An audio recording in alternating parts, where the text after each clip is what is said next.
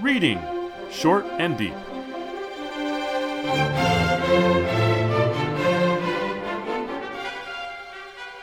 Hi, I'm Jesse. And I'm Eric. Today we're reading Short and Deep Ozymandias by Horace Smith.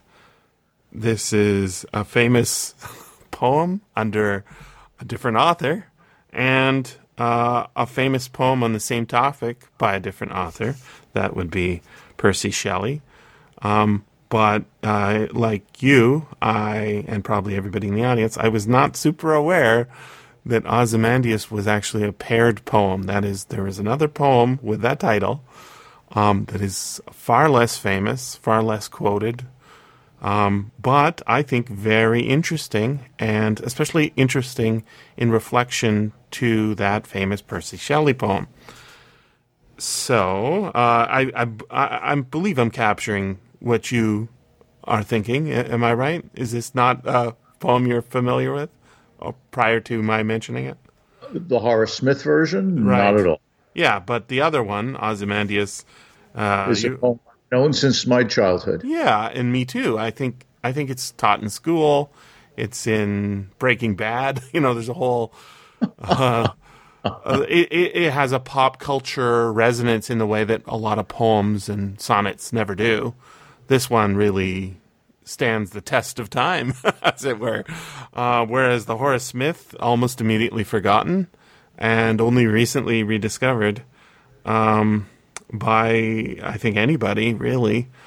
Um, I found it via the Wikipedia entry for for Ozymandias, and uh, it's actually a joint entry, uh, Horace Smith's Ozymandias and Percy Shelley's, and it it shows how similar they were, and that they were published in the same uh, newspaper, uh, three weeks apart. And uh, I think it's really, really interesting, and um, I wouldn't mind if you read it to us. Oh, well, I'd be happy to. Um, this is the Smith version. In Egypt's sandy silences stands a gigantic leg which far off throws the only shadow that the desert knows. I am the great Ozymandias, saith the stone. The King of Kings this city shows, the wonders of my hand. The city's gone, naught but the leg remaining to disclose the size of this forgotten Babylon. We wonder, and some hunter may express wonder like ours when through the wilderness where London stood, holding the wolf in chase, he meets some fragment huge and stops to guess what powerful but unrecorded race once dwelt in that annihilated place. That's um, that's the part that gets me is the second stanza. Um, but I think we should probably uh, remind everybody of the original. Well, not the original, the slightly earlier published and much more famous poem, uh, and see it in reflection um, because it's on the same subject. Uh, it- would you mind if I read that one?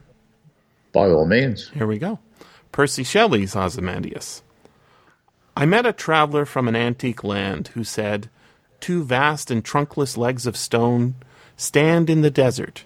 Near them on the sand, half sunk, a shattered visage lies, whose frown and wrinkled lip and sneer of cold command tell that its sculptor well those passions read, which yet survive, stamped on these lifeless things the hand that mocked them and the heart that fed.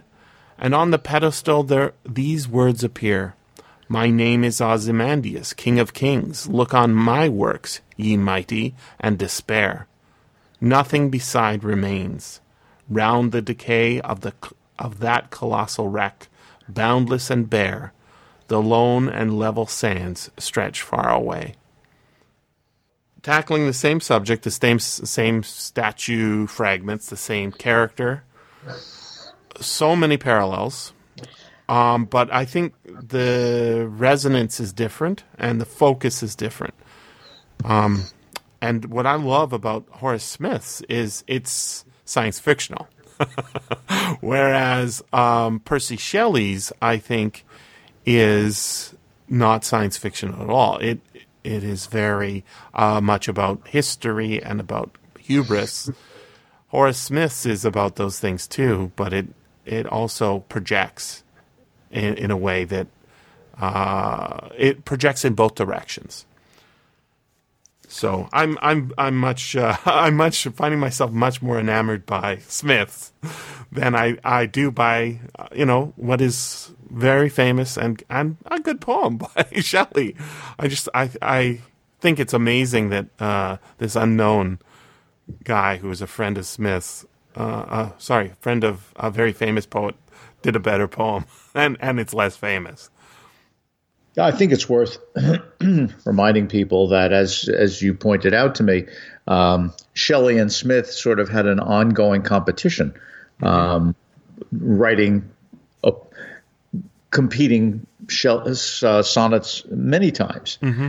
Um, I, uh, I, I don't want to disagree, but um, but I think I must. I I like the Smith poem. I do. And I like it in part for the symmetry of past and future that it shows, uh, that you talk about, the, uh, the Babylon of that lost city from which we have the fragment of the sh- statue, and the future in which London has become itself a lost Babylon. Mm-hmm. And some hunter um, out in the wilderness. I mean, the harsh wilderness. Uh, that there's not just. Uh, I mean, Shelley says, "I met a traveler from an antique land," whereas Smith is contemplating a hunter uh, pursuing a wolf. Mm-hmm. So, the antique land is somehow past civilization. It's been tamed, whereas London has rewilded. Mm-hmm. Uh, it's an it's an interesting image. I and I do like it, um, but I have to say, I think the Shelley is better on a number of grounds, um, which I could elucidate if you mm-hmm. want. Mm-hmm. Maybe we should leave Smith. Uh, oh no, all right. Um, here's some differences. Smith is quite explicit about what he wants us to think. Um, he, he says, you know, there was a Babylon, now we're going to see a London. Mm-hmm. It's it's a very explicit uh, mirroring going on, and Babylon carries with it some particular associations from the Bible. It is a great city, but one that is mired in immorality and that God will justly bring down uh, the Whore of Babylon. Um, we see that referred to not only in the Bible, but picked up by Chaucer. And so to see London as a variety of Babylon is to make a comment about the city. I, I think that Smith is talking about English civilization. Mm-hmm. I think that Shelley is talking about something much more intimate. I agree. I met a traveler from an antique land who said, and then all the rest of the poem is what the traveler said. Mm-hmm. So, what Shelley gives us is a nested narrative, whereas Smith seems to have a poetic voice that belongs to someone who's actually seen this himself. And then he says, We wonder, you know, that is, he's arrogated to himself the, the royal we. Um, that what some future hunter may see uh, in London, having already long gone away. So there is a a distancing here. There's a, a front frame, and we never get back to get to an end frame. Mm-hmm. Shelley is expecting his readers to decide what to think. And I, I like that better than being told what to think. Also, while Smith uh, gives us a gigantic leg. Mm-hmm. Shelley gives us two trunkless legs. And we see the face of, which has fallen into the sand, um, of, of, of Ozymandias. Now, the traveler says that he sees this wrinkled lip and sneer of cold command mm-hmm. tell that its sculptor well those passions read, which yet survive, stamped on these lifeless things. So there's an artist inside Shelley's sonnet. That is, there is a sculptor. Mm-hmm. Although the sculptor is long dead, he can still convey the depth of his understanding by the product of his hand. That visage, albeit fallen, still conveys the insight of the sculptor. It just no longer validates the narcissism uh, of It repudiates it. Yeah. Exactly. So I ask myself, why, why does Shelley bother to make this a nested narrative at all? Why say I met a traveler from an antique land? And it seems to me that the the antique land has two possible meanings. One is there was a guy who came from a place which once upon a time existed, you know, like the classic period, you mm-hmm. know, so he went to some other civilization now fallen, like visiting Ephesus, you know, go there today and it's clearly an antique land that you're visiting. Or it could be that the traveler from an antique land is someone who has come to him from that civilization, who understands it. Indeed, he does, because he's correctly able to read the work of the sculptor. So, who is it that manages actually to do a work that persists?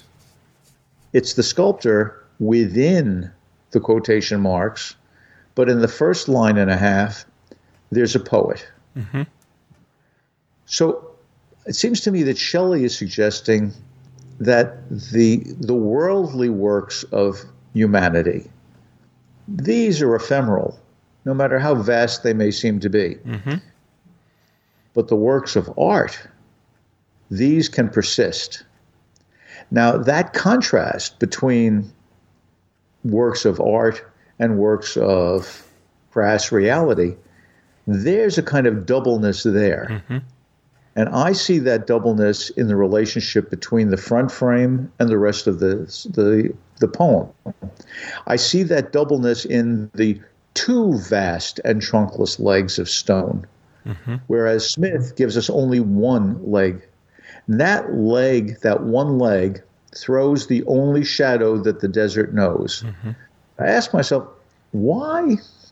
Why does Smith have a leg throwing a shadow? Well, I know what happens when you have one thing standing up and it casts a shadow. You get a sundial. Mm-hmm. So Smith is giving us images of the passage of time. Yep. It's a, it's a good poem. I really do believe that.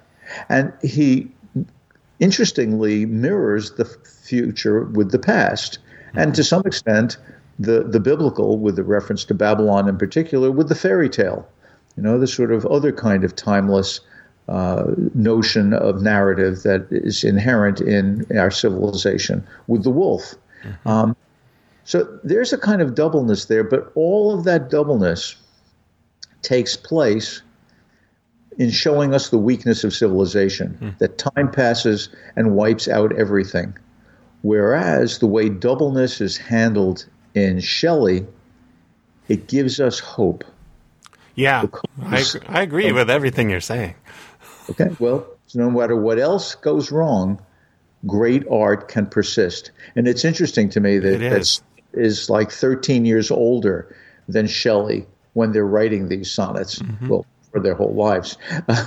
but Smith is the older poet, but I think that Shelley really understands what it means to uh, to try to transcend aging. And for my, for me, this poem is therefore greater. And as you say, it's taught in schools. That line, um, "Look upon my works, ye mighty, and despair." That's a quote that you know half the school kids in America, I think, come to understand. And the reason they do is not simply because the works of hands are diminished, but because the works of the mind can persist. It's uh, it, it's true, and uh, I, I love the idea of thinking of the, the single versus the double.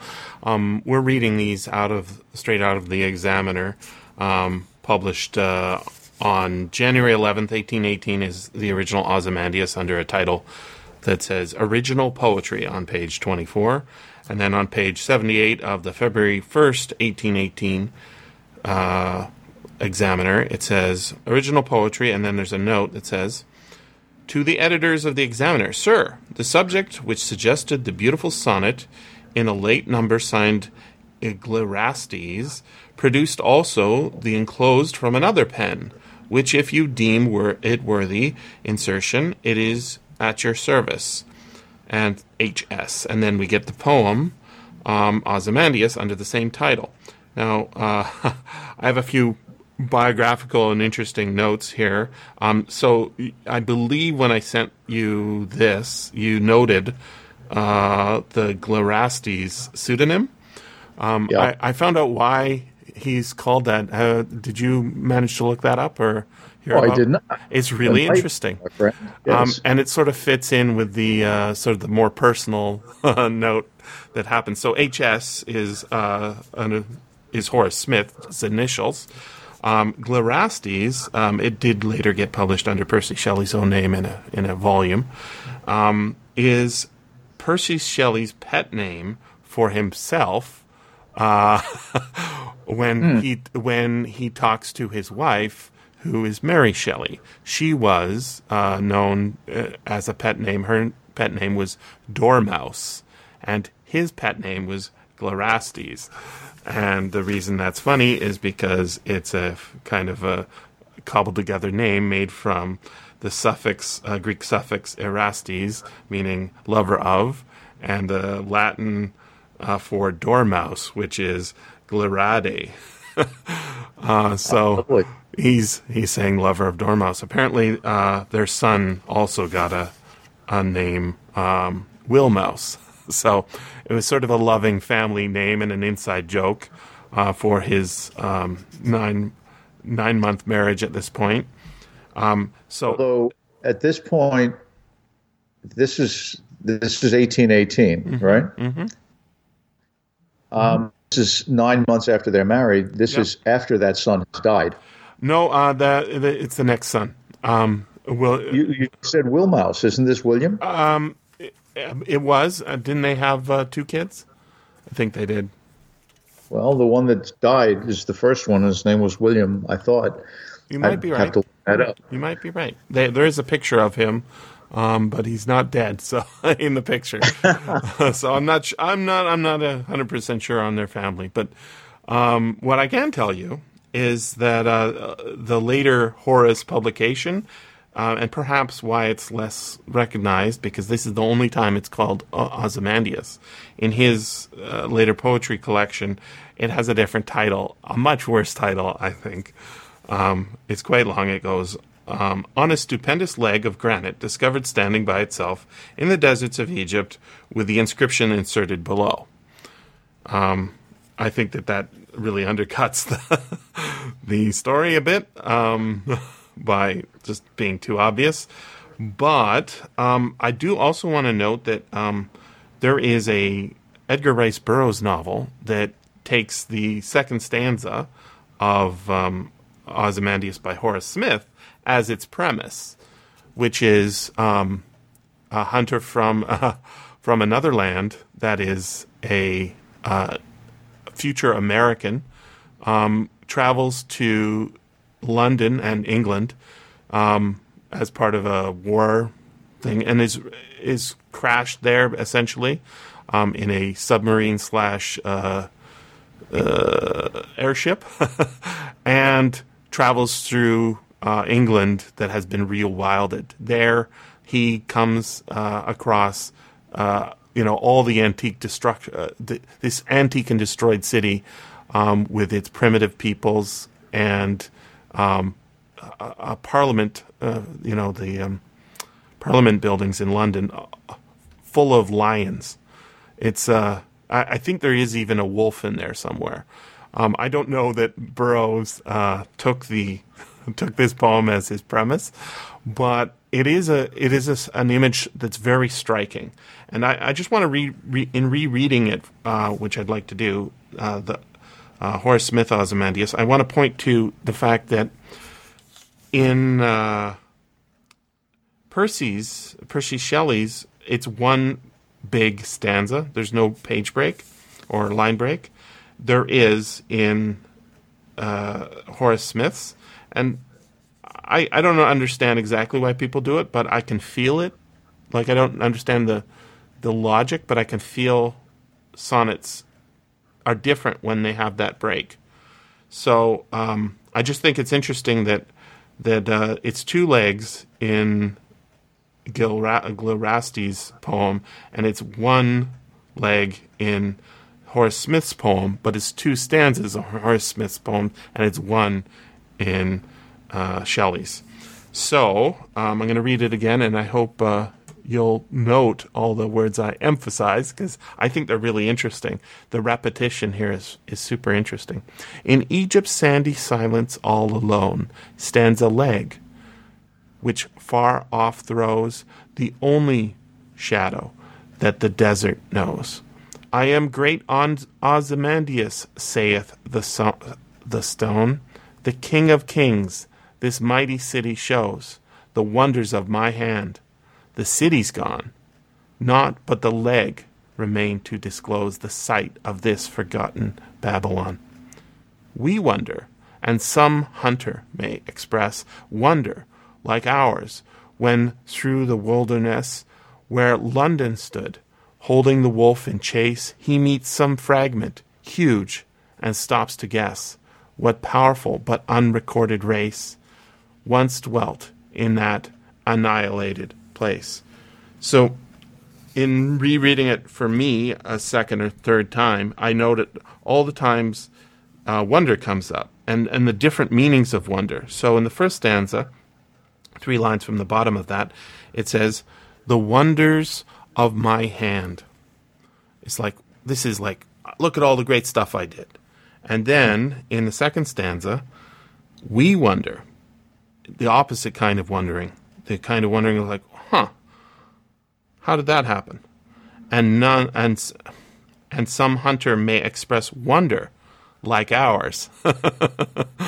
Um, so there's a parallel between what the the hunter is wondering and what the uh, what the reader is wondering, and also against the wonder of the creation of that city. When through the wilderness where London stood, holding the wolf in chase. So London is the one that is past tense stood, whereas in the first stanza, it's actually where that leg stands. The tense is sort of inverted in a certain sense. It's the, the city that Ozymandias, or Ramses II, created. By the way, Ozymandias, I figured this out. Ozymandias is the Greek for uh, Ramses. Um, Actually, Ramses II. Yes, Ramses the second. That's right. Which is important. It is. It is. It, the, all the uh, the names are breakdownable into understanding, like who who he's the son of, and that sort of thing. In any no, no, no. no I mean it's important because Ramses II ha- occupies the a place sort of like Elizabeth I in, in the British monarchy. I mean, he's not just another one of the pharaohs. He is considered the greatest pharaoh of yes. the New Kingdom. He ruled for a huge amount of time, and that was 3,300 years ago he was born. So it, it, it is not nothing that his, his works stand at all 3,000 years later. But uh, basically what I, am pointing to, um, and why I think the Smith is is at least today much more interesting to me than than the uh, very very solid Percy Shelley is that Shelley is personal. It's about our mistakes and our foolish sort of hubris that we think we can make something that can stand the test of time.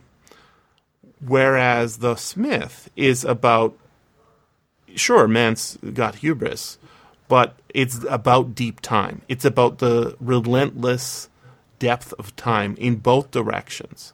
Not just you know for our building and uh, what's so amazing is that if Ozymandias' statue or Ramses II statue actually has that uh, exact inscription or something like that inscription, he is himself projecting into the future, saying, "Look, in years uh, in future, people are going to look on my city and my works, and they're going to say, I can't equal that." Um, and he's right in a certain sense right? They, that they can't equal that because very few cities uh, have any sort of you know standing stones still left uh, three thousand years later. But on the other hand, uh, the projection isn't far enough because he is maybe thinking after his own death rather than thousands of years after his own death, and it's it, it is I think so much about deep time and far less personal. And just to me, that's much more interesting. and see. I think, it, yeah, I, I certainly can understand that and, and credit and respect it.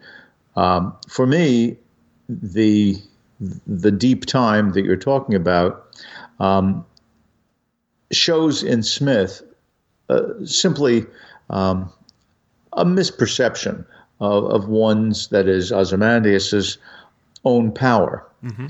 But Shelley shows us that there are, in fact, those who are that powerful. Because not only does Shelley come up with a, to my mind, spectacularly good sonnet, mm-hmm. but he also postulates that the sonnet is motivated, as was Smith's, by the work of a prior artist Mm-hmm. And while the work of Ozymandias did not persist, the work of the artist who contemplated Ozymandias did. Mm-hmm.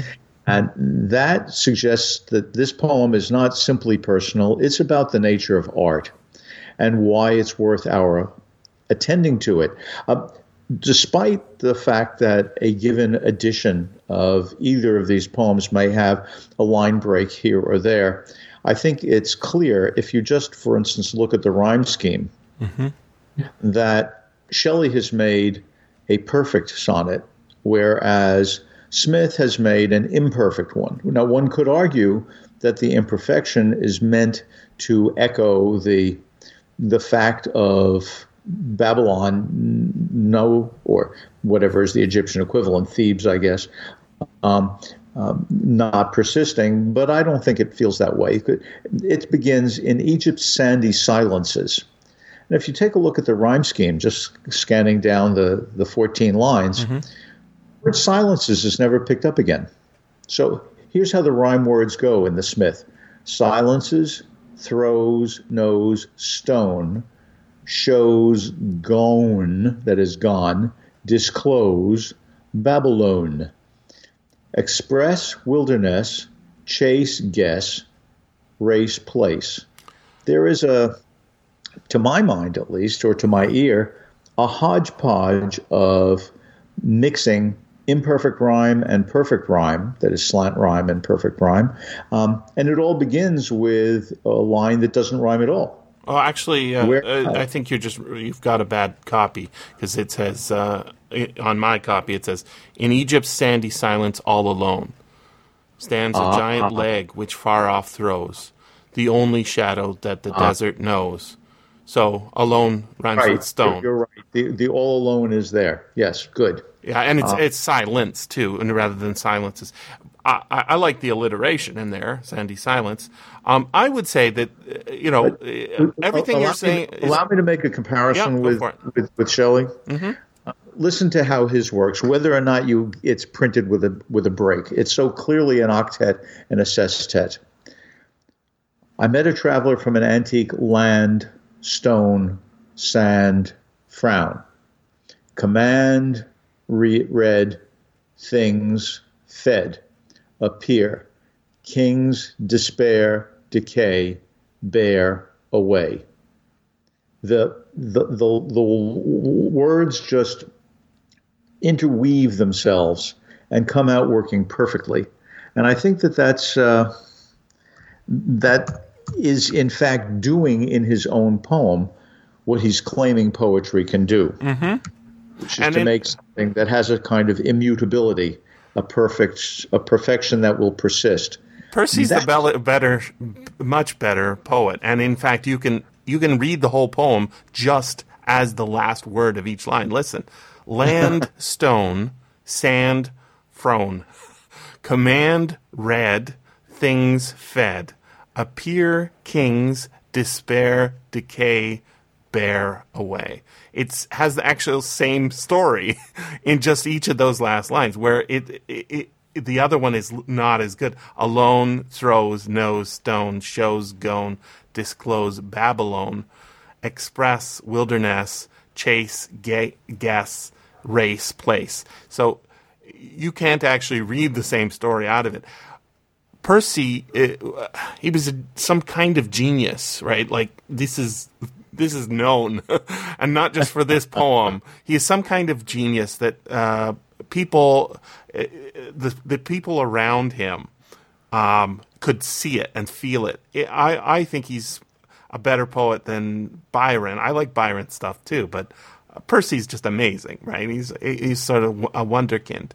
Um, what I think is really interesting is that there's this dude who's like nobody's ever heard of that um, actually had a sort of uh, a, he had a friendly relationship with, and there's a great line. Um, I'm going to see if I can find it here um, about Horace by Shelley. Um, one of the th- things that they had in common, other than you know they like poetry, is um, they uh, Horace Smith was like really good at making money. He was a stockbroker, um, and Shelley was terrible at finances. So basically, Horace Smith ran and took care of Shelley's finances for him. Um, so about Smith, Shelley is quoted as saying, "Is it not odd that the only truly generous person I have ever known, uh, sorry, I ever knew who had money enough to be generous with, should be a stockbroker? He writes poetry and pastoral dramas, and yet knows how to make money, and does make it, and is still generous." It's wonderful. Shelley actually is giving credit where he believes, and I think we do too, that it's due. It is due. Um, It is due, and yeah, uh, there's no question. You know, they're not going to start showing, uh, you know, making kids read uh, Horace Smith in in American schools and Canadian schools anytime soon. Ozymandias uh, will likely forever stand as as a work by Shelley, but I don't think it's uh, undue to say maybe you know this Horace guy had something going too, and and and seeing their friendly competition and them being friends from 200 years ago, um, just over 200 years ago, this happened. And then thinking back to 3,300 years, you know, and the, and the fact that Napoleon was in competition before he was locked up at the time of this story's writing in an island prison, um, you know, a guy who tried to transform Europe, was in rival for the British Empire to get this statue and move it to the British Museum. And it didn't actually arrive for another two years, but they're writing in anticipation of its arrival. All of this is like it, it adds to the richness and the depth in a in a way that I think, you know, if you and I just wrote some friendly sonnets together today, wouldn't have that gravitas, um, even though we are good friends. Indeed, one of the signs of art, of great art, according to John Dewey, is what he called fundedness the ability to go back to it and get more from it and more from it and more from it. Hmm. And these two poems, juxtaposed, indicate just how funded each of them is. I think we understand Smith as even better than we would have had we not put it alongside the Shelley, hmm. which shows that by changing the frame a little bit and casting yet another light, there's always more to say. Thanks very much for listening. And remember, you can always freely access the materials discussed on these podcasts by going to sffaudio.com and clicking on the link for Reading Short and Deep. If you enjoyed this podcast, consider becoming a patron at patreon.com forward slash SFF audio.